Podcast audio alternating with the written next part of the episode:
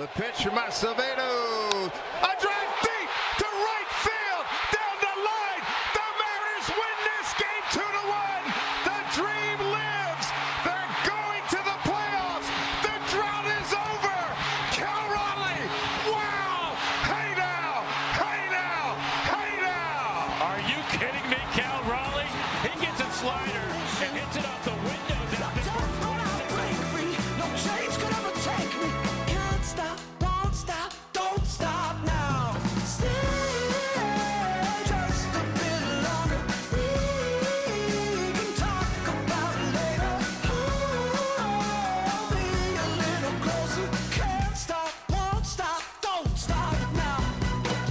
season is over. It's officially time for the postseason. Hello and welcome to episode 235 of Section 138. I'm your host, Mark Colley, as always, joined by Bryson and Jacob. A weird end to the regular season where the Blue Jays are not just playing games that don't matter at all, they're also playing games that no one wants them to play, including the Blue Jays. But, guys, how are you? Good to be back, boys. Um, I'm trying to like put in a perspective of what these games felt like. Like, uh, especially the first game of today's doubleheader, it just felt like it was a mix of spring training and like 2020. You know what I mean? Like, it just Yeah. felt like empty parks and then spring training. Like, it looked like a spring training lineup. Bradley Zimmer's getting at bats left, right, and center. So it's nice to kind of sit back and not care about the results of this after, of course, since the last time you guys recorded, the Jays officially clinched home field. And it's kind of just a nice break for a couple days to kind of, you know, prepare yourself for what's happening this weekend because this weekend is going to be electric. It's going to be fun. And the best part about it, it's going to be in Toronto. I'm gonna be real. I almost kind of wish they didn't clinch until maybe yesterday or today because I had zero. That's a loon comment. So you're All right. talking about Alek Manoah I'm kidding, I'm game three and kidding. being wasted? What a what a I'm- loon. kidding. What I'm saying is, is these games, these la- well today really, I didn't play yesterday, but this last game of the series, or this last day of the season, I should say, meant nothing in terms of standings. Like you're in, so it, you know, it, I'm just so excited for Friday. I'm saying random things, but yeah, like it was a good ending to the season. You're seeing a lot of good at bats from a lot of young players. Blue Jays legend Bradley Zimmer got some plate appearances. It, I mean, oh. Zim dog. oh man, but no, it was it was overall a good ending to the season. But yeah. best part is, is it's not the ending of the Blue Jays this year. So now let's just be prepared for the madness of Friday. Yeah, about a year ago, they missed out on the postseason by one game. This year, the final games don't even matter. They are very comfortably in the postseason, and the Blue Jays' final record is 92 and 71 game better than it was last year. And of course, missing out on one game, they win the extra game that they needed to, although postseason structure is obviously different, but I think it's a little bit poetic that it's shaped up that way. Um, just to go over some housekeeping things, the Blue Jays, Alek Manoah going game one. We have the starting times for these three games. It's 407 on Friday, 407 on Sun uh 407 on Saturday, and then Sunday it is a 207 start if that game is played. It's going to be a lot of fun. But before we get to any of the Jays stuff, we do have a special guest on this episode. We're going to be joined by Chris O'Day. He's the host of the Mariners Mojo podcast. He also he's also a contributor to the Mariners website on the Fansided Network. So we're going to throw to that interview first, take a look at what he has to say about the Mariners and preview the Blue Jays se- series against them in the wild card, and then we'll come back and talk some Blue Jays. So here's our interview with Chris O'Day.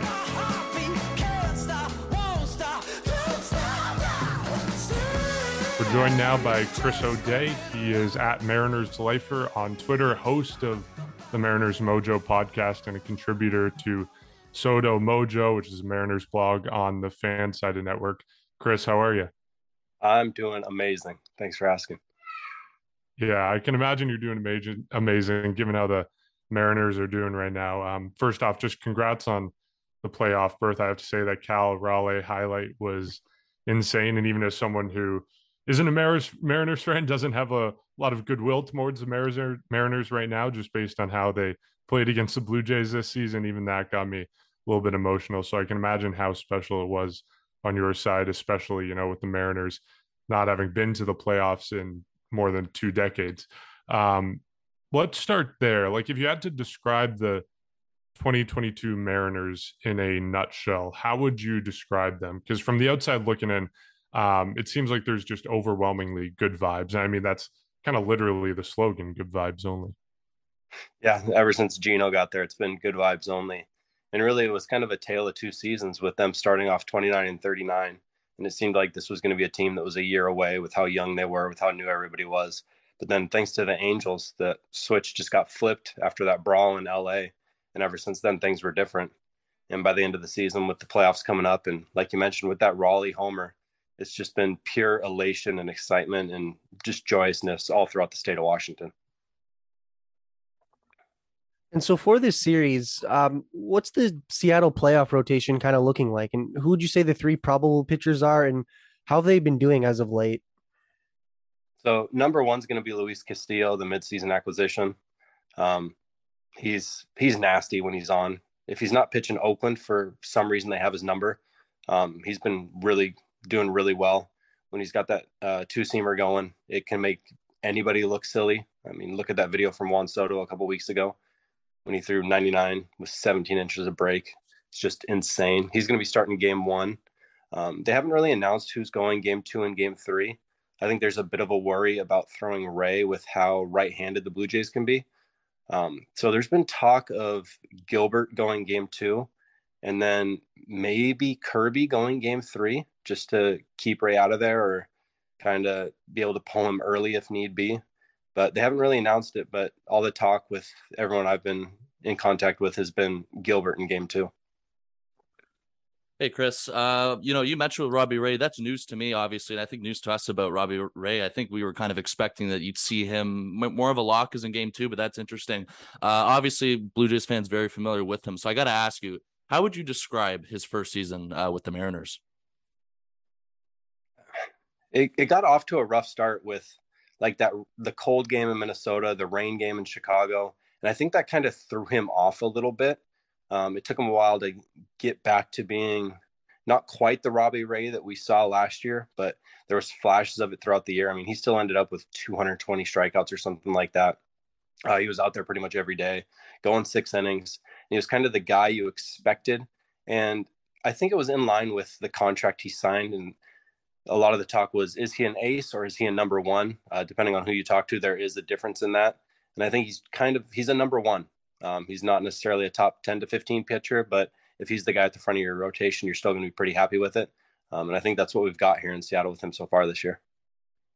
Yeah, it's really interesting to hear you say that he kind of got off to a weird start because I think with the Blue Jays last season, it was kind of similar where I think there was like a freak injury where he actually fell down a flight of stairs in spring um, training, yeah. holding his kid. Yeah. And that kind of set him back. And he had a weird couple first starts and then just kind of locked it down after that. But, um, you know, even after that, I think there was some blips in the radar. Like, obviously, he had a phenomenal season because he ended up winning the Cy Young Award, but there were some blips along the line where he would give up a couple homers in a start, and that was always kind of his Achilles heel was the home run, where he would strike out a bunch of guys, but he would also give up the long ball. Um, I'm curious about the Mariners bullpen because I think the bullpen is obviously a part of a team that plays an outsized role in the playoffs. So I want to give you a little bit of a scenario and hear what you have to think about this. So the Mariners, let's say it's game one, um, they have a two run lead, and the starter is coming out of the game in the seventh inning, and there's let's say a runner on second base with none out. Um, are you confident in the Seattle bullpen to finish the job, or is there concern there? Because I know for the Blue Jays, most of the time you can be confident, but depending on how rested guys are, if they were using the previous game, there might be reason to be concerned. Uh, I'm pretty confident with it. I mean, just look at the new bullpen acquisition we got with Luis Torrens. No, um, after he got the win the other night, that was pretty cool. But with the guys who are actually in the bullpen, uh, pretty confident with it. When you got guys like Munoz coming in there uh, with one of the most effective sliders in all of baseball, you know that depending on the the lineup he's going to be or the the guys he's going to be facing that inning, uh, Servais has shown the ability to not just put guys in in a certain inning because that's the role they have if they're a mid inning closer or mid inning setup guy or a closer.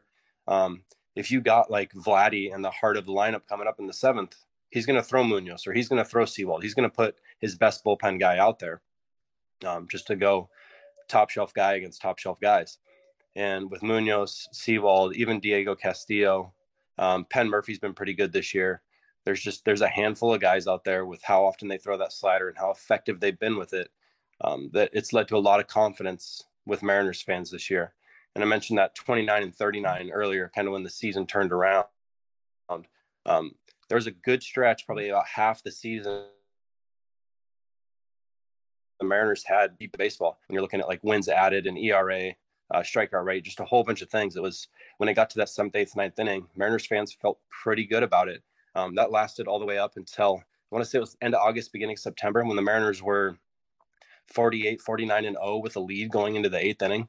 Um, just it got to that point of the game and it was game over.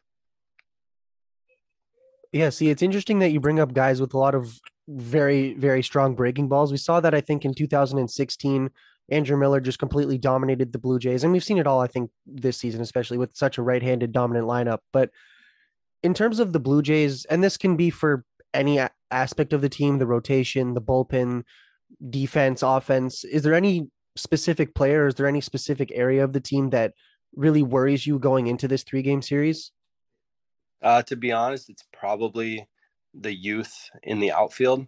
Uh, Winker's out now. Haggerty, even though he's not um, super experienced, he was an older guy, so he's just been around the game. Winker and Haggerty are both out, and probably for the whole postseason, depending on how far it goes. Um, so you got Kelenic, Taylor Trammell just got called back up. So you got Haniger out there, who, yeah, he's an older guy, but he misses time with injury. So you could be seeing something in a game where you have Kelenic, Julio, and Trammell out there, and that's a lot of youth. Um, and it's just I could see that being the stage getting to those guys at some point, and them just faltering, kind of buckling under the pressure. Chris, I'm curious. Um, I guess around the middle of September is when kind of discussion started from Jays fans, at least, of you know who would you rather play in terms of these seating options. Obviously, the Rays and Guardians were the other alternatives for both the Jays and the Mariners. I'm wondering, did Mariners fans, do you think they had this like were you guys talking about the same idea about who would you rather play or were you kind of just hoping to get in and end that playoff streak? Oh, it was definitely a big conversation. Um, there was a handful of Mariners fans out there who were like, "Hey, you guys, let's not worry about who we're playing. Like, let's get there first. We haven't done it since 2001. We, this should be the important part." But the matchup part of it was um, really interesting, and maybe not so much for the wild card round, but a lot of people just didn't want to play Houston with whoever won they'd rather play the Yankees. Um, so a lot of that talk was, hey, is getting the sixth seed really that bad of a thing? If you get to go play Cleveland, um, you get to stay away from Toronto and Tampa, and then if you beat Cleveland, you get to go play Houston, or you get to go play New York and stay away from Houston. So that was a big conversation, um, and we had even put up some articles about it. Of hey, is tanking the worst thing to do? Like getting the sixth seed? I think that might be okay.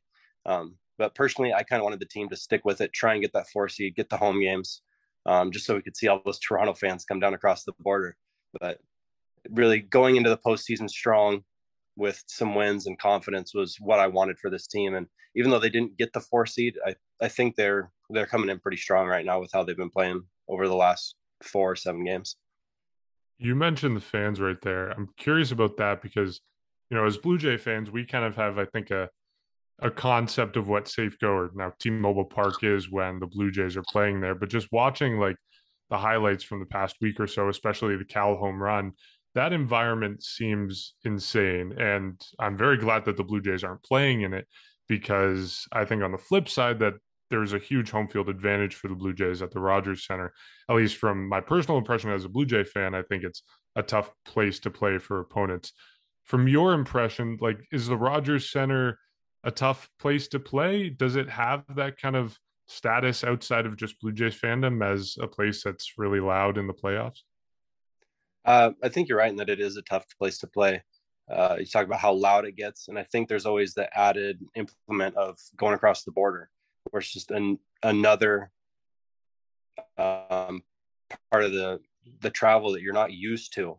So it just adds some of that pressure, adds some of that travel time and especially for these young guys, maybe guys who haven't really gone across the border much or who haven't gone across at all, um, and now are able to with the recent change to entry into Canada. Um, it's going to make it a little bit tougher, and I think you're right that it is going to be that extra added home field advantage for you guys. Um, but on the other side, I think you mentioned, hey, it looked like Seattle was pretty crazy. Just whenever Toronto's there, the freeway I five all the way from the border up to Seattle is just loaded with Canadians going down there to watch the game, be in Seattle, be a part of it. Um, so I think even if home field was in Seattle, you guys would have been represented pretty good there. I mean, regardless of which ballpark it is in or it would have been in, I think it's fair to say this is probably going to be one of the best wildcard series, at least this season, in, in terms of the matchups. But in terms of Seattle's roster, who they're going to bring to Toronto, who should we as Blue Jay fans and the Blue Jays on the field, who should they fear? Like, who should we not want to see on that field? And who do you think will do the most damage for this team, knowing that it is only three games? But who do you think is really going to be the all star for Seattle? Um, I think one guy, the obvious ones I'll get to in a minute, but I think Dylan Moore is the guy that you need to watch. Um, he's been kind of a, a, utility guy for his whole career in Seattle, um, but he's got power, he's got speed. I think he tied his career high with 21 steals this year, uh, double digit homers. When he gets on base, he's a problem. He's a pretty good defender. Um, he should see more playing time with Winker out. So I think if he's able to get it going or have a hot game, that's going to be huge for the Mariners. Other than that, it's it's the guys you would expect: Ty France, Julio Rodriguez, and Eugenio Suarez. Um, I mean, Julio had one of the best seasons out of anybody in baseball this year. I think he ended up hitting like 284, had like a 6.0 WAR. I mean, the guy's incredible. He's going to be the face of baseball up there with like uh, Vladdy, guys, those young guys who are just crush the ball, and they really do put that fear into pitchers every time they're up there because you know what they can do. Um, and then Ty France, it seems like he's healthy again. Uh, when he's healthy, he's one of the best hitters in baseball. You can go back and look over the last year or two, and you can kind of tell when he's hurt and when he's not. Because when he's healthy, he's a 315, 320 hitter, uh, but he tries to fight through it a lot. But right now, it seems like he's healthy. Um, so those are the guys that I would watch for on Seattle. And that Julio Rodriguez contract that got a lot of Jays fans talking, obviously, because the Jays still haven't paid Vladdy, and that's kind of been a whole topic of a conversation. That might, I guess, get done in the winter or not. But just curious too. I know you've touched on individual players and everything like that. Do you have any in particular X factors for the Mariners if or for how they would do this if they would beat the Blue Jays this series? Any kind of maybe three of them uh, who you think really need to be an X factor for the Mariners? Uh, I think it's going to be Dylan Moore, the guy I mentioned earlier, number one. Um, if he can be on with that good defense, with that bat and speed, he can just kind of be a problem all over the place. Um, secondly, it's probably going to be somebody like Matt Brash. I didn't mention him earlier with the rest of the bullpen, but he's another guy with a nasty slider. If he is on, he's tough to hit, but he can also miss the zone a lot. And that's the kind of thing where if you're going into the eighth with a say a three one four two lead, something like that, and all of a sudden you walk two guys and then you make a mistake, now you've given up the lead, and it happened real fast. Um, so I think that's something to watch out for with a guy like Brash, where you might see him go one two three, and you might see him go one two three and get pulled from the game because none of those guys got out. Uh, lastly, it's Big Dumper uh, Cal Raleigh. I mean, he set a uh, Mariners record for homers by a catcher. You can look across to his offensive and defensive stats for a guy who's 25 and under. He had one of the best seasons for a catcher of that age of all time. Um, yeah, he doesn't have the greatest batting average, but who does in baseball anymore? So if he can be on, if he can hit a homer, he's got that good defense, and if he can limit kind of what Toronto does on the base paths, I think those are going to be the guys to watch out for in this series nice to hear you mention Matt Brash because, of course, he's a Canadian kid, and I'm sure even though he's going to be playing with a home field disadvantage, he is going to be playing to some extent at home. He's from Kingston, which is maybe two or three hours from Toronto, so that'll be exciting to see him have a little bit of homecoming of sorts. Um, okay, just to wrap it up, two final questions. The first one. What's sort of your confidence level going into this series? Like one to 10, how confident are you that the Mariners will be able to pull out a win? Uh, you talking like uh, just winning a game? I'd say seven. Winning the series. Yeah. Um, yeah. I mean, I'd probably go with six. I like the okay. Mariners bullpen. I like their starters. If it was a longer series, I think I'd lean more towards Toronto. But if they're able to just get that first game out of Castillo, who, depending on how I feel about like Manoah or Gausman, I think Castillo is probably the best pitcher in the series, especially if he's on. Um, so I think that gives a big advantage to the Mariners for this. So that's why I'd lean towards probably a six or so for a confidence level. Okay. So I take it after that answer that you would predict the Mariners win. Yeah. Um, I, I think that confidence level of six goes along with if they play the series 10 times, the Mariners win it six times. Yeah. Or it's that level. It's, yeah, it's close. It's a close matchup. both these teams are low 90s wins teams. Um, they can get hot at the right time. They're hard to beat, but they're wild card teams for a reason. Um, so yeah, I think when it comes down to it, Sunday evening, afternoon, whenever it happens, the the Mariners are the ones who walk away with a two-one series win. Okay, I was going to ask you how many games it was going to take for two-one. nice. Uh, I obviously disagree with you as a Jays fan, uh, but I'll take it. And uh, certainly looking forward to this series. You know, expansion sisters from day one, and this is the first time they get to play not only against each other in the postseason, but um, in the same postseason period. So it's going to be a lot of fun to watch. Uh, Chris, thanks for joining us. thanks Chris. for having me on, guys.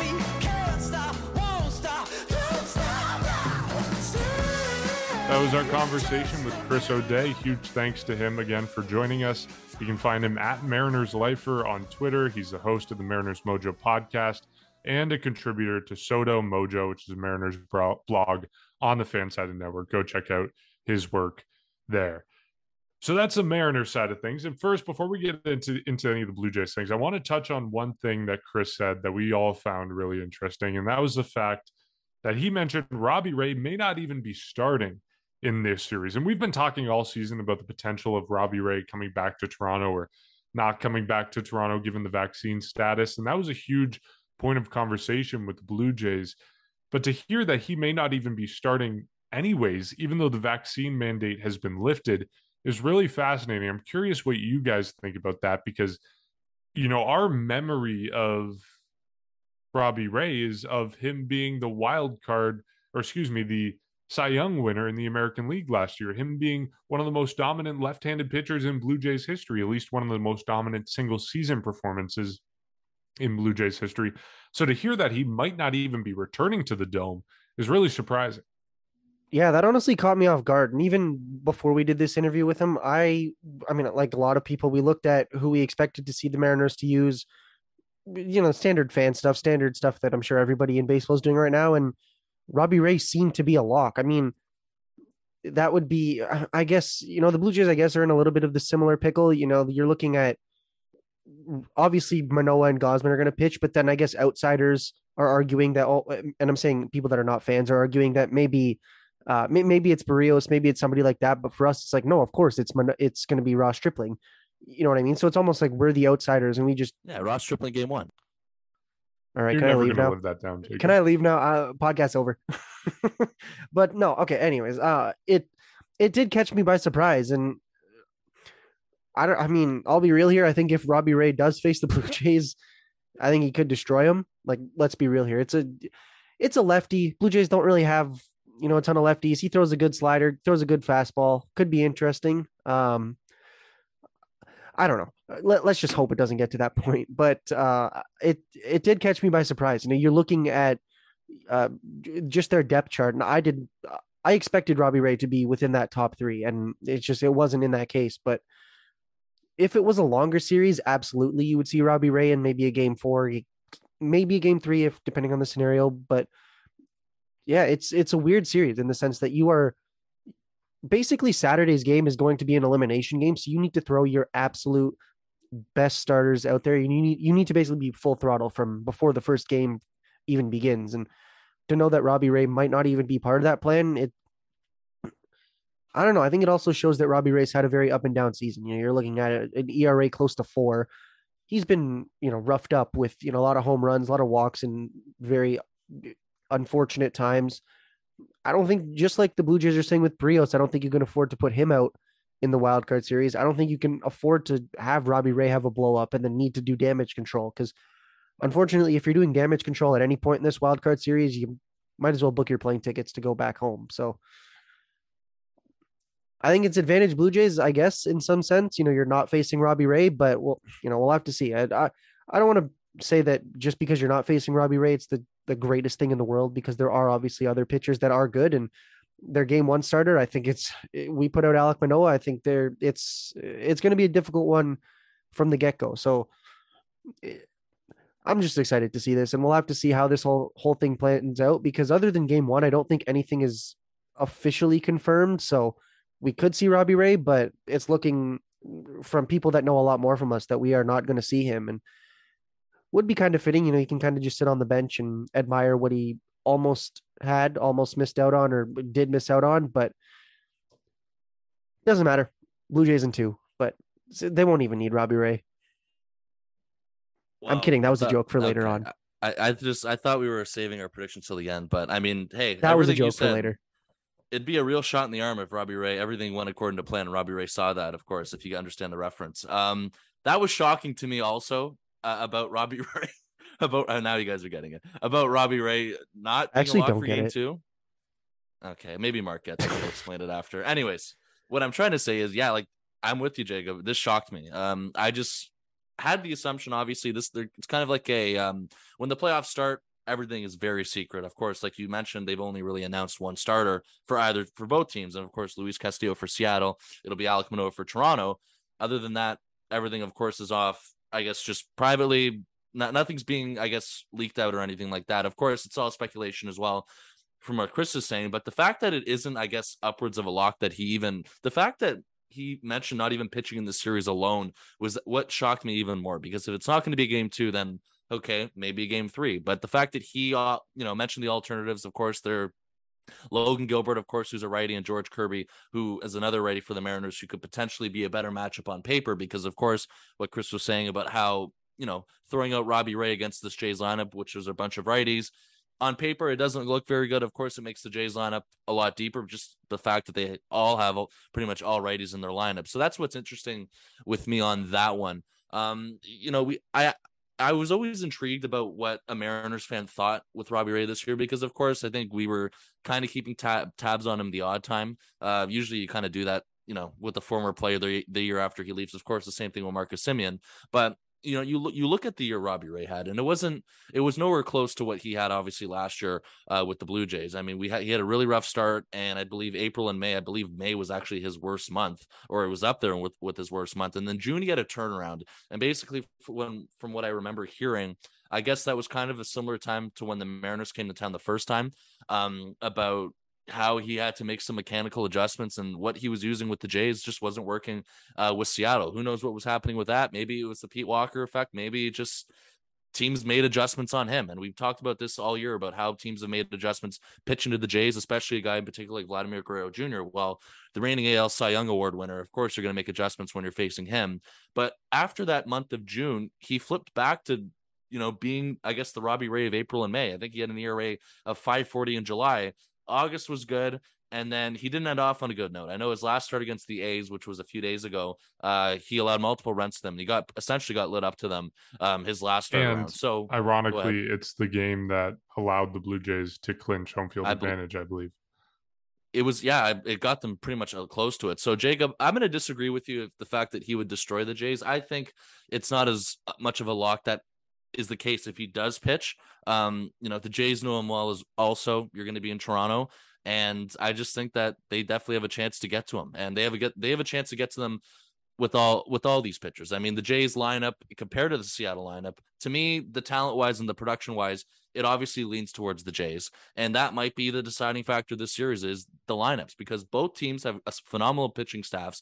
Of course, um, I do agree with Chris about having Luis Castillo is probably the best pitcher in this series. Other than, I mean, Alek Manoah is just or has been just as good, but for the Mariners, Luis Castillo, they got him for a reason. They got him away from the Yankees for a reason. They signed him for a reason for five years.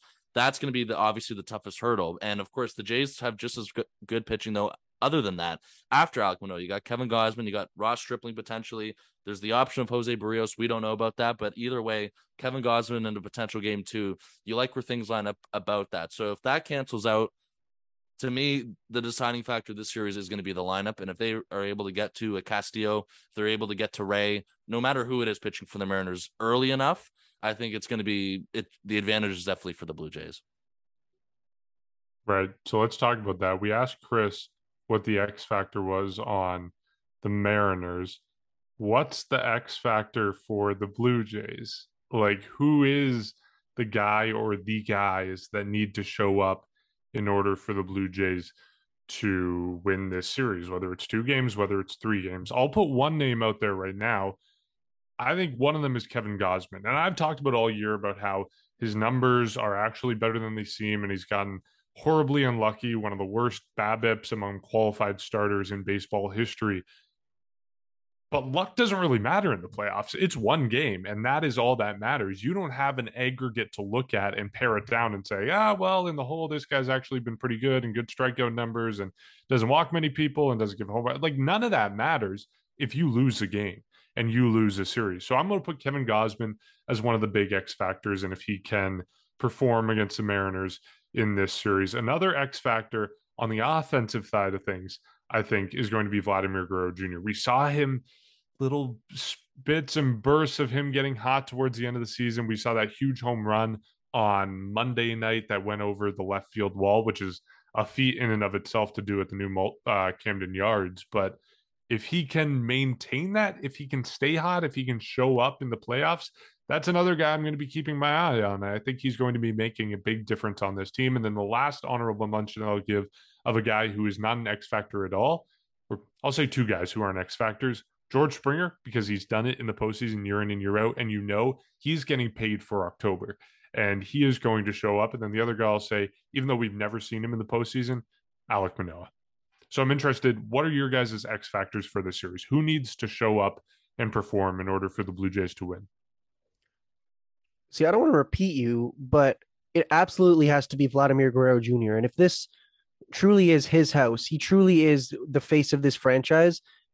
You show that by performing in the playoffs. And yes, I don't think that he needs to carry. You still have Springer. You still have Bichette, who can be, he's still a good hitter, like regardless of the things here. But you have a lot of good players, a lot of good offensive players, defensive players. Like this is a very well-rounded team, but th- this is the guy that people have expected to be the next Aaron Judge or what? Maybe not hitting 62 home runs, but this is the next guy that people have expected to be the face of the franchise. And if you're going to do that, you need to do that in October, and you need, especially since you're now at home. This is your first playoff game at home in well in your career, so you do need to really turn things around. And it's been an up and down season for him. I know 32 home runs is, you know, it's not bad. Like it's it's average. It's it's decent, but no, it's it, it's, it's fantastic. It's fantastic. But especially, like, you know, I know we're comparing him to mm-hmm. Aaron Judge right now, and that's just unreal. But Aaron Judge leads the rest of the pack by like 20 home runs. I think Kyle Schwarber yeah, is a runner up right now, and he's like 44, 45 or somewhere around there. So that's a much more friendly comparison than using someone who's having the best offensive season in history. No, when I said Aaron Judge, I meant like the face of the franchise. I'm not like I don't think you can compare anyone yeah, to Aaron. I, am just Aaron saying, Judge. like when we look at the aggregate home run yeah. numbers, I think it's a little bit deceiving to compare it to where the rest of the league is at because Judge just blows that out of the water. Mm. But what I mean is, is it's it's still a like if you look at this season independently and say we have a guy that's hitting 273, I think 32 home runs, like he's having a very very good season. It's still not what you expect out of Vladimir Guerrero Jr. You expected, especially after last season, to be a little bit better. I think if you're going to turn things around, like I don't really care if you didn't hit 40 home runs or 50 home runs, whatever we all predicted he was going to do in in back in March or February. You can turn things around. You can shut everybody up by performing in the playoffs. And the next thing I'll say is kind of an X factor. And we'll see if people agree or disagree. But I think the fact that you are in Toronto in front of your home crowd is going to play a little bit more of a role than than what people are uh, what people are anticipating because this is you know we look at the home opener. This is the first time those players have ever or most of those players have experienced that this is the first time they've fully been in Toronto full crowds full contention you know full intentions to con- contend and do well. You are now at home. You've clinched three games two games guaranteed three games if necessary in Toronto.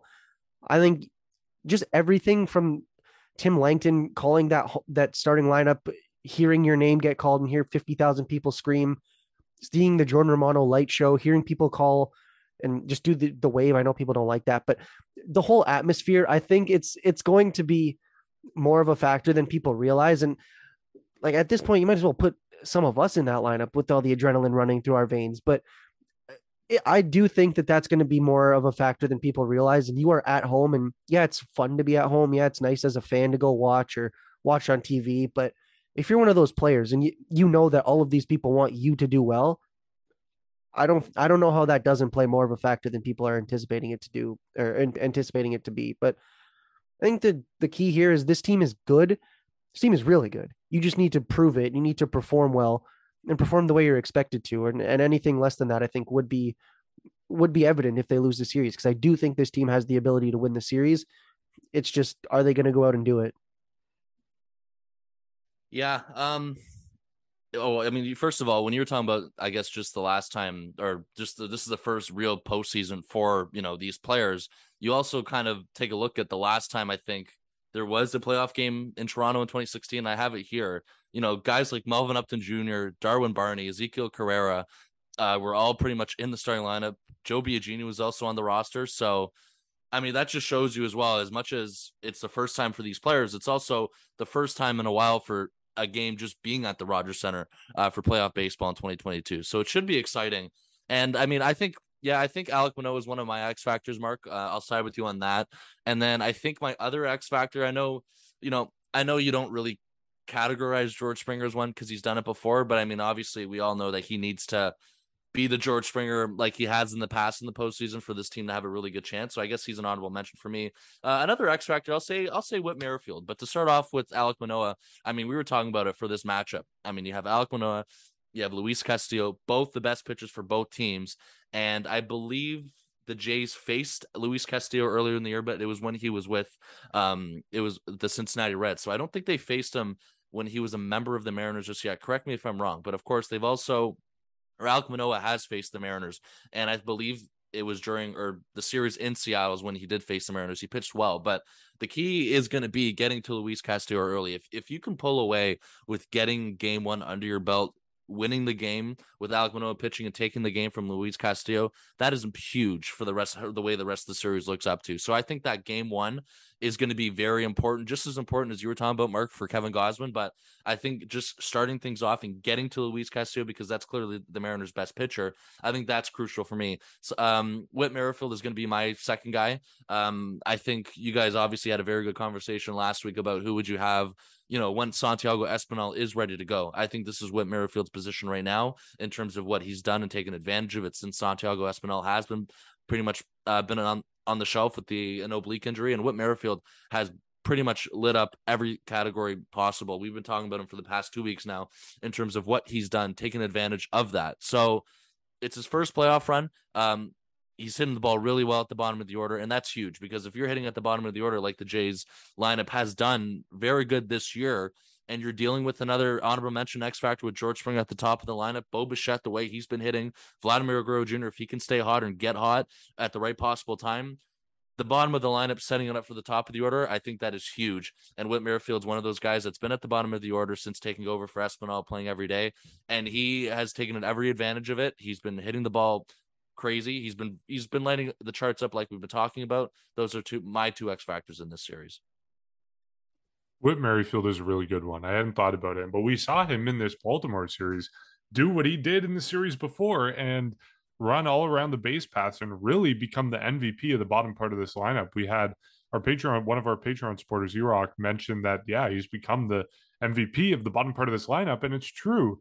Um, you watch what he did in that first game. He gets on base and he runs all over the place, and he comes home on a wild pitch. Like it's unreal what this guy has capabilities to do when he's hot. But the question is, how long he can he sustain it? Because he hasn't had the greatest of seasons. But again, now the only performance that matters is the playoffs. You can make every single Blue Jay fan forget every single bad thing you've ever done on this team if you show up and perform in the playoffs. And that's the only thing that matters at this point. Um,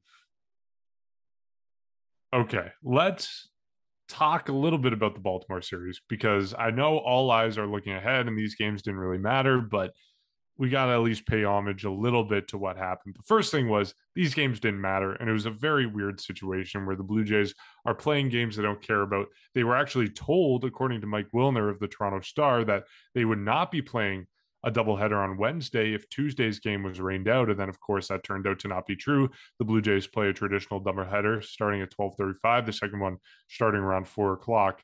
Um, just a weird situation where, yeah, Bryson, like you said earlier, it just felt like a spring training game where you have guys like Otto Lopez, you have guys like Gabriel Moreno, you have guys like Jackie Bradley Jr. and Bradley Zimmer and you know Casey Lawrence and I don't know, Mitch White and all these guys who don't normally get playing time getting playing time all of a sudden. part of me likes it because it gives you the opportunity to get some playing time for guys who either haven't played in a while or are going to be part of the postseason picture or just aren't going to get major league experience all that often. And this is going to help their career. Part of me is kind of mad at this because the Jays are having to play players that are going to play in the wild card and you need to get them rest, like Bo Bichette, like Teoscar Hernandez, like Vladimir Guerrero Jr. All these guys could benefit from an extra day off. But because the Blue Jays are playing two games on Wednesday, you have no choice but to play them in at least one game because you only have so many players to go around. So that's a bit frustrating. Um, although I will say, you know, having the satisfaction of yes, playing 162, it's nice and it uh, certainly weighs better on our preseason predictions because we don't have to add the asterisks of the fact that they didn't play that final game. Um, let's talk about some of the standout performances because I think the two guys that really stood out, or I guess three guys, we already talked about Whit Merrifield, he stood out. The other two guys are first Gabriel Moreno, who hits his first major league home run, and then second Otto Lopez, who just really shows up in the doubleheader, bats lead off in the second game, and kind of demonstrates why he's in the majors in the first place. He's been sitting on the roster for a while, hasn't really got any playing time, but he demonstrated in this series why he's in the majors in the first place. Um, let's start with Moreno, and I, I guess we can talk about both of them at the same time. But Moreno, I find it, it's an embarrassment of riches for the Blue Jays. I mean, Moreno for maybe 20 teams across Major League Baseball would be their starting catcher right now and he just played in his first two games and how long? Like it's ridiculous the catching depth that the Blue Jays have. Not only do they have Danny Jansen, who is a top tier defender and can run into one with the best of them, they also have Alejandro Kirk, who is great at framing pitches at the bottom of the zone and is a fantastic hitter. A little bit streaky at times, but overall, especially for a catcher, a fantastic hitter. And then you also have Gabriel Moreno, who not that long ago was a top five prospect in all of baseball. It's ridiculous the talent that the Blue Jays have at catcher, and we're probably going to revisit this in the offseason. But by God, they need to trade one of them really quickly. I don't want to get into that now because it's not the focus of this podcast. We're focused on the wild card, but they got to trade one of these guys. Well, I don't want to mention it either, so I'll just say one sentence. You guys took some heat for that. One of those three catchers are not going to be with this organization next season. Oh boy, you're I right. agree. Well, think of it. Like, what do you? You can't have three we're, catchers. we're into it already. Anyways, You guys on. are Uh, doing it yes, it again. was. It was a very, very good performance from him, and it almost kind of reminds me just the whole doubleheader scenario reminds me of the 2000, I guess you can call it 17, 18, 19 days where prospects were called up late September. Nobody really cared. Like the, the, it was nice to see them, but team was out of it. Like, no, we get to see these prospects and then go see one of the best rosters in baseball compete for a playoffs uh, or compete in a playoff game in less than 48 hours at this point. So it's exciting to see. And, you know, it was nice to see that first home run. It was nice to see, you know, Otto Lopez. He had actually, you know, five hits today, which is ridiculous over the two games, and then six hits all throughout the series. This is like, it's, it, it was a good thing to see. You know, you're, you're seeing, especially him, he had his first career RBI. It's nice to see the kids come up and the kids that have been sitting there on the bench all month. It's especially nice to see them go. And one thing, I, I don't know if I've said this on air, but I feel so bad for Bradley Zimmer. Like this guy sits there and there's this one meme. I'm not sure mean? if you, he's a legend. well, th- there's, I don't know if dog. Zim you Shady. Zim Uh, Shady. that too. No, there's this one meme. I'm, I think I've shown you, Mark, where this one guy will post whenever the Blue Jays win, he'll be like, "You just lost to," and then it's all these really. hey, let's give him a shout out. It's Alejandro Kirk memes on Instagram. Yeah. Okay. So yeah, it's Alejandro Kirk, absolute funniest thing I've ever seen ever. But whenever Bradley Zimmer plays a role, he has like a picture that says, "You just lost to two innings of Bradley Zimmer." Like the fact that you are known as being like the the defensive replacement, and like that's it. It it hurts to see. Uh, like I, I can't imagine that it feels great to be that, but at the end of the day, he's on a playoff roster and he got to celebrate with everyone. So he'll be on the playoff roster and he'll he'll be he'll be a role or at least he'll play a, not the hugest factor, but anyways, going off on a Bradley Zimmer appreciation rant, but no, it was great to see these last two games, and I was a little bit surprised. I think it was Arden Zwelling or somebody tweeted last night that Blue Jays are going to play a, and then it was like a, an asterisk double header with like a quotation at the end to say like it's going to be two, but it's going to be one realistically, and I. It was nice to get that 162 and get some guys in, and you know even in the second game, you're looking at this was the one that they won. This was their final tune-up before the playoffs, and not many guys need it. But you see David Phelps, Anthony Bass, Tim Mayza, those guys got in work. So this is kind of their last little bit of work before the playoffs. And even in the first one, Trevor Richards, Adam Cimber, Yimi Garcia, uh, and Jordan Romano. So you're looking at like th- this is your this is your warm up for the playoffs. And I'll give a little bit of a shout out to Hazel May. She tweeted Trevor Richards is the Blue Jays game one starter at nine in the morning today. And had people freaking out thinking, excuse me, what's wrong with Alek Manoah? and she didn't clarify that it was game one of the doubleheader, not the wild it, card. Yeah, but no, it, you know what? I'll take it. You play two games. Yeah, ideally you have Bo Bichette and Guerrero and all these guys sitting out that extra day, but honestly, I don't think they need it. I think that extra bit of tune up is always great. And at the end of the day, they finish the season on a high note with a win. So you're now going into these playoffs thinking, yeah, we just beat the Orioles two out of three. They won five out of, of their last six, which is a good thing to notice too. Like this team is coming into the playoffs hot, and at this point, everybody that's that knows that they're going to be a key role in this in this playoff series, they got their work in, and now we're just looking for them to do it again uh, come Friday. The only goal in mind that I had for this series was nobody get hurt. George Springer is not allowed to touch the doubleheader, which which happened, and of course, I don't even know if I wanted people like Bo Bichette or Vladimir Guerrero Jr. playing any of the games. But of course, I mean, you can only go to your bench so much with that lineup they're rolling out, even with those guys in the lineup. So that was the main objective for me. Nobody get hurt. No, you know, sort of bench clearing anything with Bryan Baker or anything like that. Luckily, nothing happened, but that's where I was focused on. And again, I said at the top of the episode, a couple days to kind of kick back and relax, knowing that no matter what happens here, the Jays got what they want. They got home field for this wild card series, and everything was basically set in stone. So it's a nice change from what you were talking about, Mark, about uh, just a year earlier and how devastated we all were um, that next morning or that same day. I think we recorded actually. So that was just my whole goal of that. I think we had an idea that because that was the case, because the Jays clinched home field on, on their off day, um, or not even their off day, but the, yeah, no, the night they flew out to uh to Baltimore is when I pretty much everything, or after game one, sorry, is when everything was pretty much uh determined. We had a, a feeling that all these guys were going to get some rest days, and of course, you're going to have what we saw today with those guys. And shout out to Otto Lopez, uh, especially for me. Uh, definitely a guy that's been up and down on the roster all year, taking advantage of what he did today. He was hitting the ball really well. And for Gabriel Moreno, I mean, this touches into the talent that we knew he had. And he's a guy that, of course, you talk about it, Mark, behind a lot of or on a very good team with a good catch, catching depth. And um, you know, that's pretty much held his position back on this team because of that, because he got Danny Jansen swinging the bat like he at, at an insane level and Alejandro Kirk being the good hitter he is. Uh, there was simply no room for him on this lineup. He came up for a bit, of course, when um, it was Alejandro. No, sorry, it was Danny Jansen got injured for a bit, and then of course he went back down. But then in September he was back up again, and they've been kind of carrying three catches the rest of the way. And I think a part of that is because of how good Danny Jansen's been playing, and we've seen it later in the year where there's been scenarios also where it's not just Kirk DHing and Jansen catching. Well, there was a start where it was the last Alek Manoah start actually, where Jansen was the DH and Kirk was the catcher. So that was kind of an interesting thing they had on that. And I kind of this kind of ties into Bradley Zimmer though, because I'm going to throw it back at you guys with the question. This has been a another heavy debated topic, and it's going to contradict what you said, Jacob, about Bradley Zimmer being a lock on this playoff roster. Because for me, he is not a lock whatsoever on this playoff roster. To me, I don't think you need Bradley Zimmer on this playoff roster if you have Gabriel Moreno playing well, and if you have Danny Jansen and Alejandro Kirk at the same time playing well. Do you okay, guys? But think... they don't.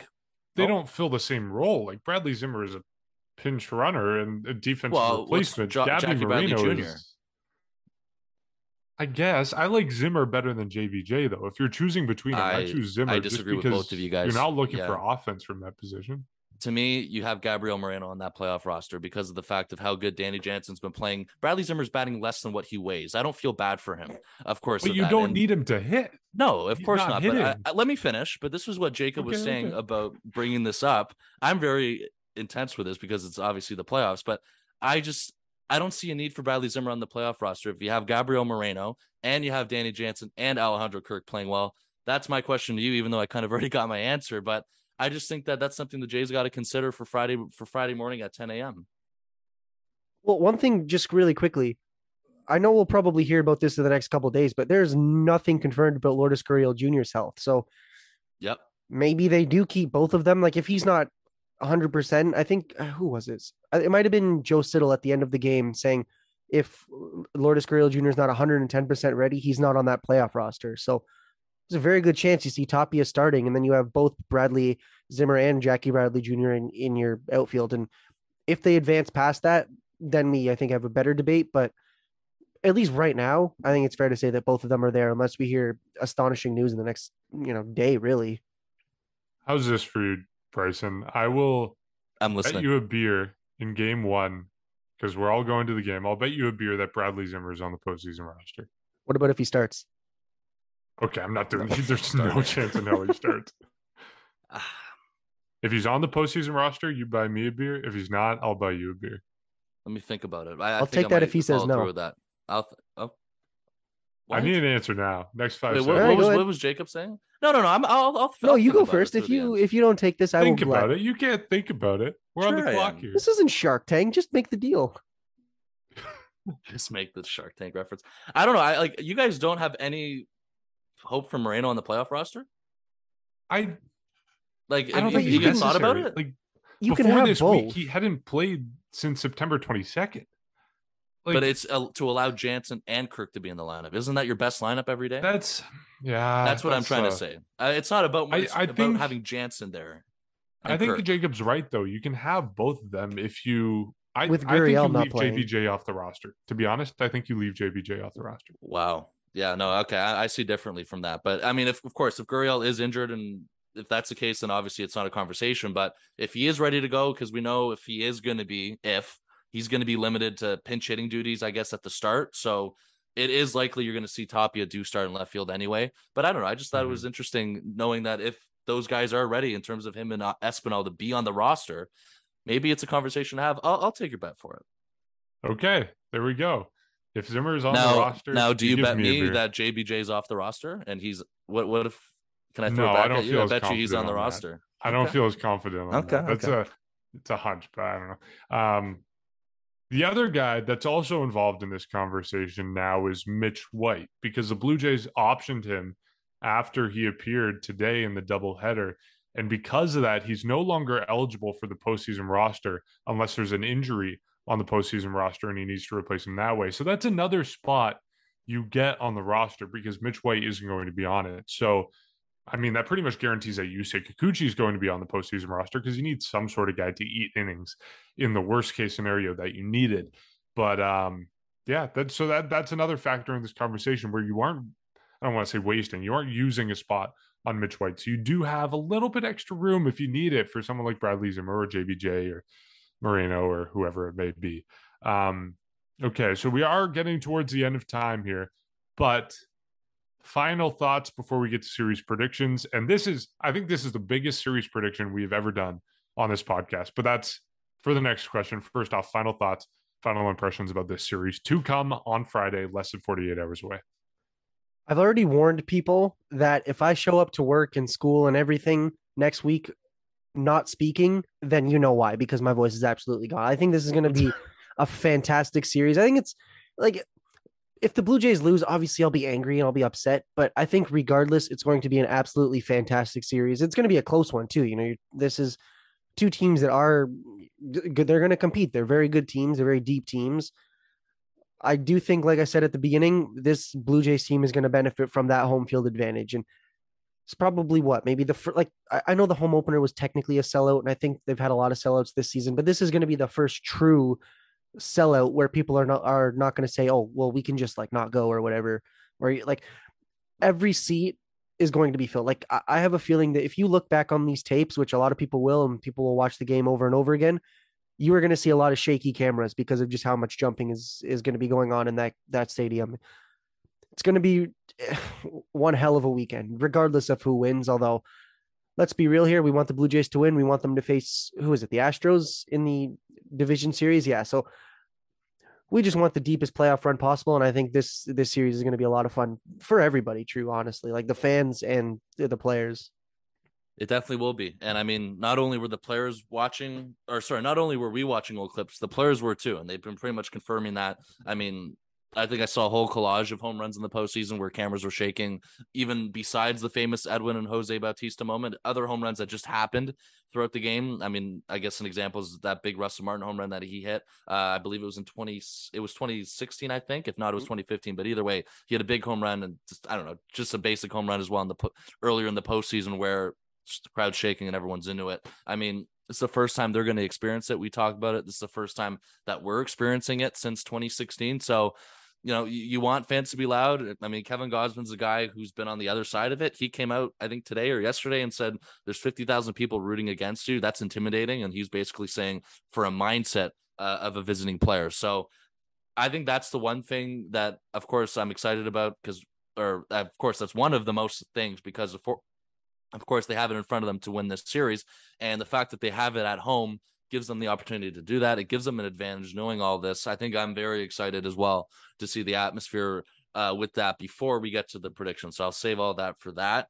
And I'm just trying to remember, Mark. I, I don't know if we did a I don't know if we did one in 2020 for that two game series in Tampa, but of course, again, like I don't know. We, do we even we count did. that? I think I said it would be a two game Yeah. sweep by the Jays. I think was we all- we all predicted it. I, I remember for a fact we all predicted a win, but you're right. This is definitely the biggest prediction though now because of the fact it's you know 2022.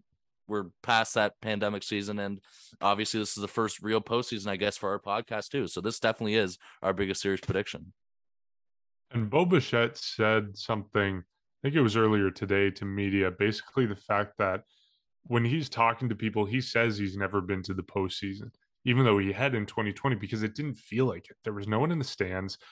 The Jays were 32 and 28 that season. It was like a Mickey Mouse postseason, as we've talked about. So I I don't know. It's it's it's definitely going to be a very different environment this year. And you know, I told my girlfriend I'm in Ottawa. I'm busing back on Monday. I told her either I'm coming home hungover or I'm coming home depressed, and there's no in between. So we'll see how it goes. Um, series predictions. Let's hear it. Okay, I have I I don't know if we're gonna sweep this one, but or I don't know if the three of us are gonna sweep our predictions. Okay. Um, I'm gonna say the Blue Jays win in three. I don't know if they sweep. I'd love them to sweep, but I do think that I think Seattle's winning a game. Like no matter what, I think that they're going to win a game. Would love them to go Blue Jays to win the first game and then whatever, but I think it's going to be a three game series all the way, and you know, see you Sunday. I give you props, Jacob, because you were the first one to go. And again, this is the toughest prediction we've probably ever done. I mean, look, both teams are phenomenal teams. That's one thing. You got to give it, you got to condemn what Seattle's done this year, the stuff they've done. Of course, they ended their long playoff drought. They're happy to be in there. Um, to me, I think this is a sweep. I think I think the Jays can take care of Seattle in two games. I think the the pitching they can match the pitching with them. Of course, other than Castillo, you got Manoah, possibly Gausman game two. I think the lineup's better on paper. I think there's more talent. I think they produce more of the second half. I think they've also produced more in the month of September, unlike any other team in baseball. They have the if everything goes to plan, if they've been playing like they have been doing this entire month, there is no reason why they can't take out Seattle in two games. Based on all of that, and on top of that, we talked about it just beforehand. The fact that you have home field advantage, I feel really good about this series, and I really and I just think that Seattle, you know, I'm congratulations again to them for ending that uh, drought that they had. The Jays are here to win the World Series. Wow. Sweep. I like I'm passionate here. I don't I, know. I do disagree with Chris. Like, I think the Blue Jays are a better team than the Mariners. And I think, Yeah. like, if you played this series, like you were saying, if you played this series 10 times, I don't think it goes six to four Mariners. I think it goes probably six to four Blue Jays. But I think they're two evenly matched teams. So I'm a, I'm with Jacob here. I think it's going to be a two to one series win. If I had to put my money on it, I think they win game one with Alek Manoah. They lose game two with Kevin Gausman, and they win game three with Ross Stripling. I don't want it to be that way. I'm a Gausman fan, as we've talked about, but I think that's probably the way it will shake out. Um, okay. Next time we talk, we're going to be talking after game one of the series. right. And that That's is really exciting. That's pretty wild. We're going to be talking outside the dome uh, minutes after game one concludes, win or loss. Um, thanks again to Chris O'Day for joining us. You can follow him on Twitter at Mariners Lifer, host of the Mariners Mojo podcast, contributor to the Mariners website on Fansided. As always, you can support our podcast by uh, following us on social media. That's at Section 138 Pod. You can give us a rating and review on Apple Podcasts, Spotify, wherever you get your episodes. And we will catch you on Friday from the Rogers Center. See you then.